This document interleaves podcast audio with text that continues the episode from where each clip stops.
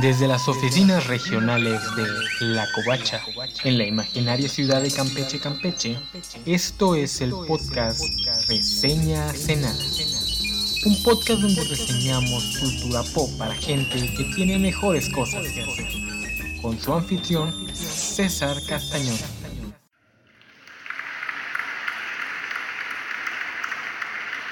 Ultimate Nightmare número 4 la portada de este número le toca a The Ultimates, con el nuevo personaje del equipo paramilitar de defensa superhumana postnuclear y de disuasión definitiva, Sam Wilson, alias The Falcon, volando en picada hacia el espectador.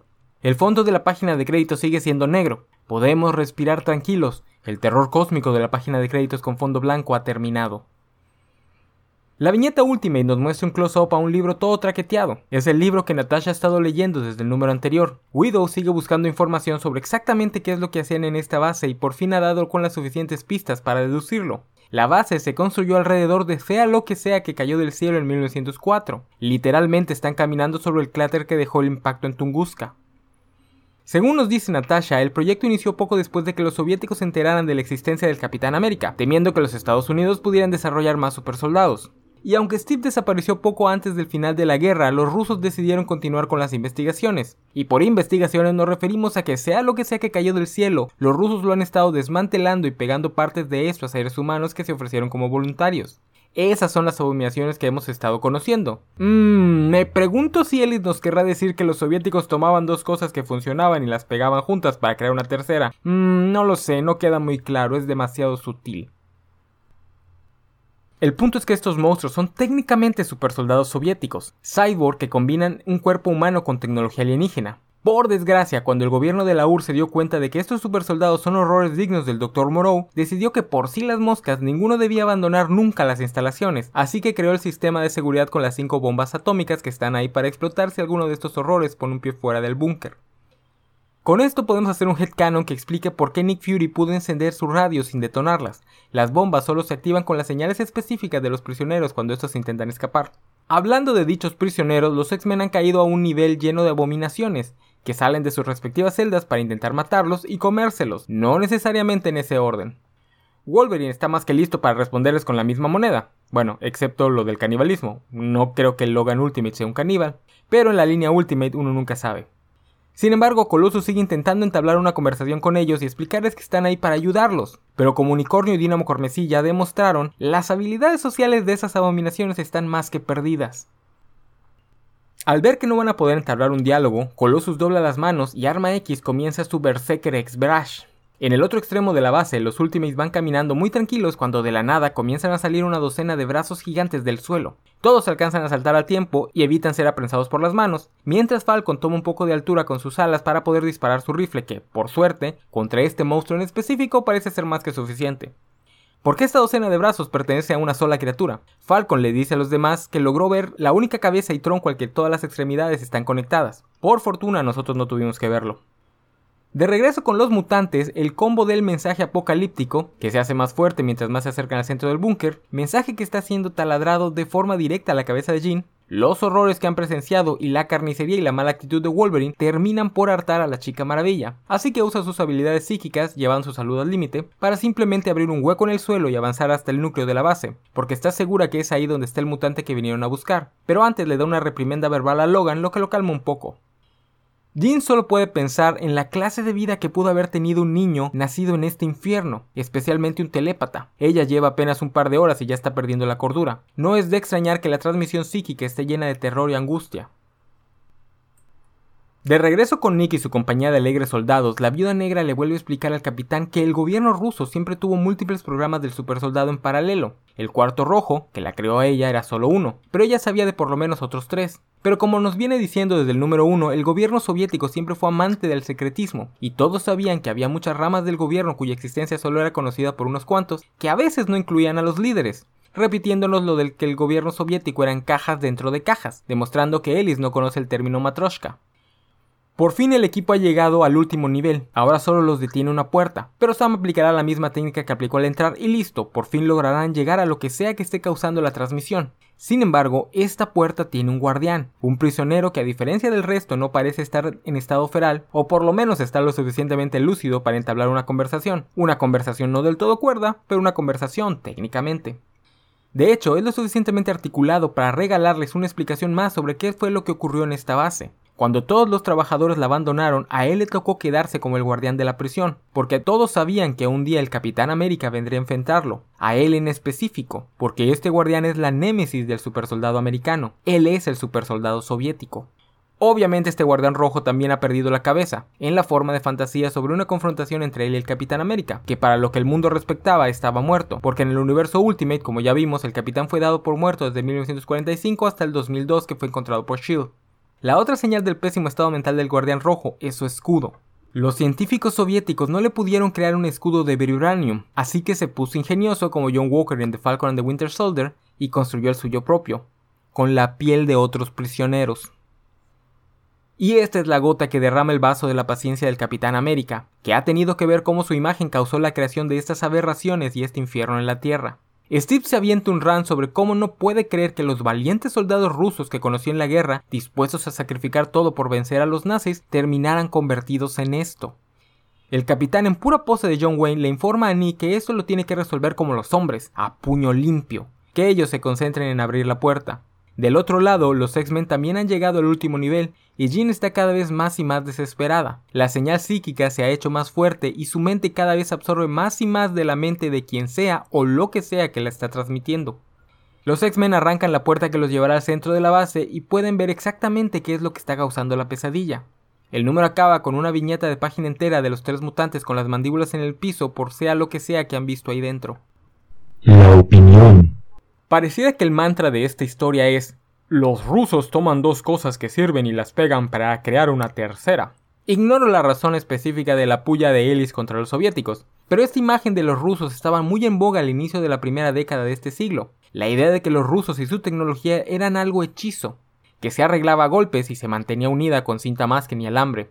Imagino que hacía sentir a Occidente, que estaba entrando en una era digital, como la mamá de los pollitos. Ya saben, tras medio siglo de Guerra Fría habían ganado por fin. Esto contrasta mucho con la forma en la que los americanos retrataban a los rusos durante la Guerra Fría. Los MiG villanescos de Top Gun o Iván Drago en Rocky 4 eran la cúspide tecnológica. Tecnología sin alma ni individualismo, pero tecnología de punta. Es Iván Drago el que entrena usando máquinas y medicina creada con tecnología de punta, mientras nuestro héroe usa un cadáver de vaca como punching bag. Pero tras la caída de la URSS, esa imagen cambia y para mediados de los 90 podíamos ver a la estación rusa en Armagedón como una basura flotante que se mantiene pegada con chicle y donde el cosmonauta arregla todo a golpes. Lo cual es gracioso porque antes de que la estación internacional entrara en funciones, los rusos eran los únicos que tenían una estación flotando en el espacio.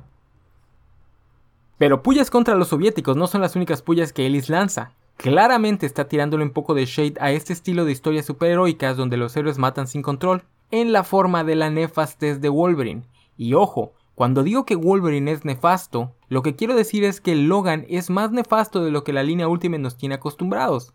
El arma X Ultimate es más abrasivo que su versión clásica, pero no a este punto, no al punto de sonar quejica.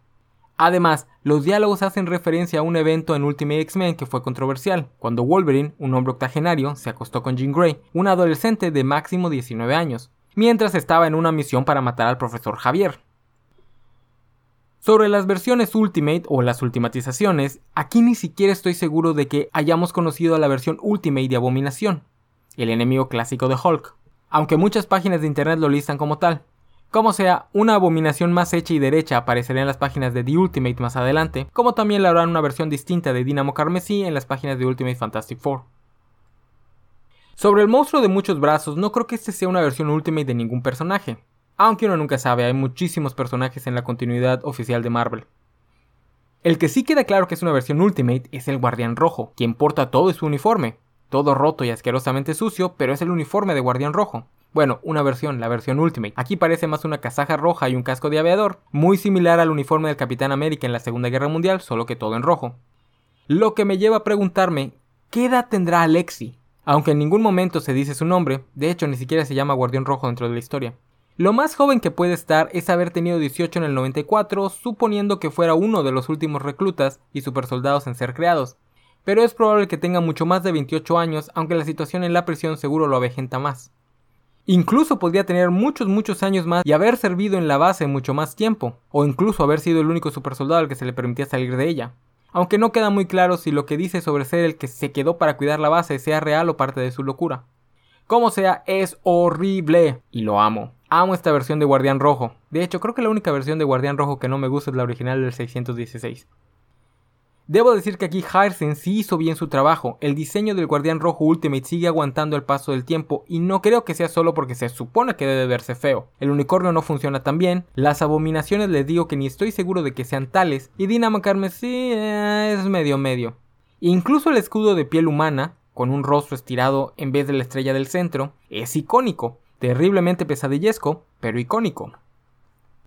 Puede que ayude mucho que en este número hay cinco entintadores, Frank Darmata, Simon Colevay, Tom Palmer, que ya nos acompañaron en números anteriores, a los que se les suman Mark Morales y Tony Ramos. Y aunque la diferencia con los números anteriores no es muy grande, si prestamos atención veremos que ahora hay muchas más texturas, o sea, más detallado en los asurados, ya no simples plastas de color negro, lo que ayuda mucho a que los colores dejen de tener esa cualidad aceitosa.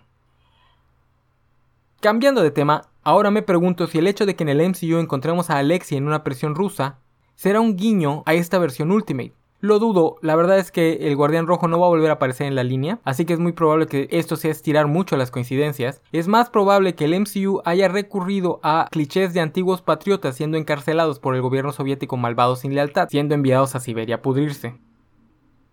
Lo que sí tienen en común esta historia y la película de Black Widow es su negativa a mostrarnos absolutamente nada de la Rusia del presente. Para lo mucho que él critica a la URSS, y como dije en el episodio pasado, no importa el lip service que hace el Capi con lo valiente que eran los soldados rojos durante la Segunda Guerra Mundial, queda claro que Ellis no tiene buen concepto del mundo comunista. Para semejante postura tan tajante, que lo único que sepamos de la Rusia moderna es que Putin no está enterado de nada, es curioso por decirlo de menos. Igual y no fue más que un mandato editorial, no es como que en otros cómics Ellis no haya tocado el tema de forma más directa. Para empezar, en el primer número de Authority, vemos cómo Moscú es arrasado por un ejército de terroristas superhumanos.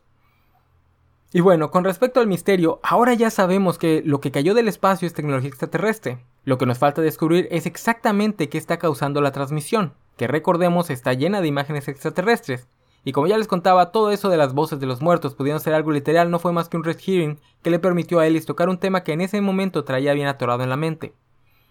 Así como yo tengo bien atorado en la mente que en esta época, o sea, en el 2004 más o menos, hubo todo un revival de teorías de conspiración propiciadas por los truthers del 9-11, y todas las mentiras que el gobierno gringo y el británico hilvanaron para justificar la invasión a Irak.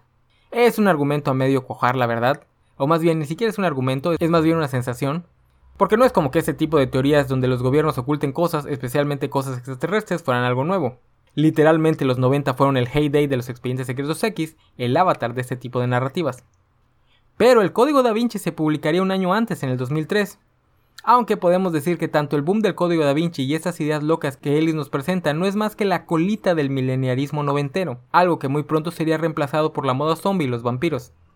Por lo cual me parece gracioso que esta mini plantee primero un misterio huyuyante que se podría interpretar como muertos vivientes o algo así, para dar un giro a una conspiración gubernamental que oculta los experimentos que ha hecho el gobierno con tecnología extraterrestre. Es casi como si él estuviera un pie bien puesto en el pulso del Seagate cultural, pero siguiera al mismo tiempo aferrado a las temáticas del fin de milenio. Para la escena de la semana vamos a tomar el pequeño rant de Jean Grey que creo representa al señor Ellis pontificándole a los lectores sus opiniones sobre la línea Ultimate en general. Jean está derribando pared tras pared de la base para poder avanzar más rápido y llegar al centro chicloso de la Tupsi Pop, pero su cuerpo comienza a resentirlo y la sangre está empezando a escurrir de su nariz y sus oídos, por lo que Wolverine, que se la ha pasado quejándose, pero que cambió su tono tras el primer regaño de Jean, con mucha preocupación le advierte: Ginny, tienes que tomarlo con más calma, te estás haciendo daño. ¿Y eso a ti qué te importa? ¿Eh? Dije, ¿y eso a ti qué te importa? Tú eres el tipo que me confesó que fue contratado para matar al profesor X justo después de que te dejé ir a la cama conmigo. Así que por favor, deja de decir cosas que pretenden hacerte ver como alguien al que le importa, porque no te importa, a nadie le importa, nada importa, no escape. Él viene y no hay escape. Todas las estrellas se apagan. Y con esta tétrica frase nos preparamos para acabar esta historia. En el próximo número descubriremos qué está detrás de esta transmisión. Exactamente qué está detrás de esta transmisión. En el final de esta miniserie, Ultimate Nightmare número 5. Este fue un podcast realizado para La Covacha, una página de cómics, juegos, libros y cultura pop en general. Pueden encontrar la página en lacovacha.mx. A mí personalmente me pueden encontrar en Twitter en arroba opiniones enanas o en el Facebook de La Covacha donde estoy haciendo enojar hijitos lesbianos.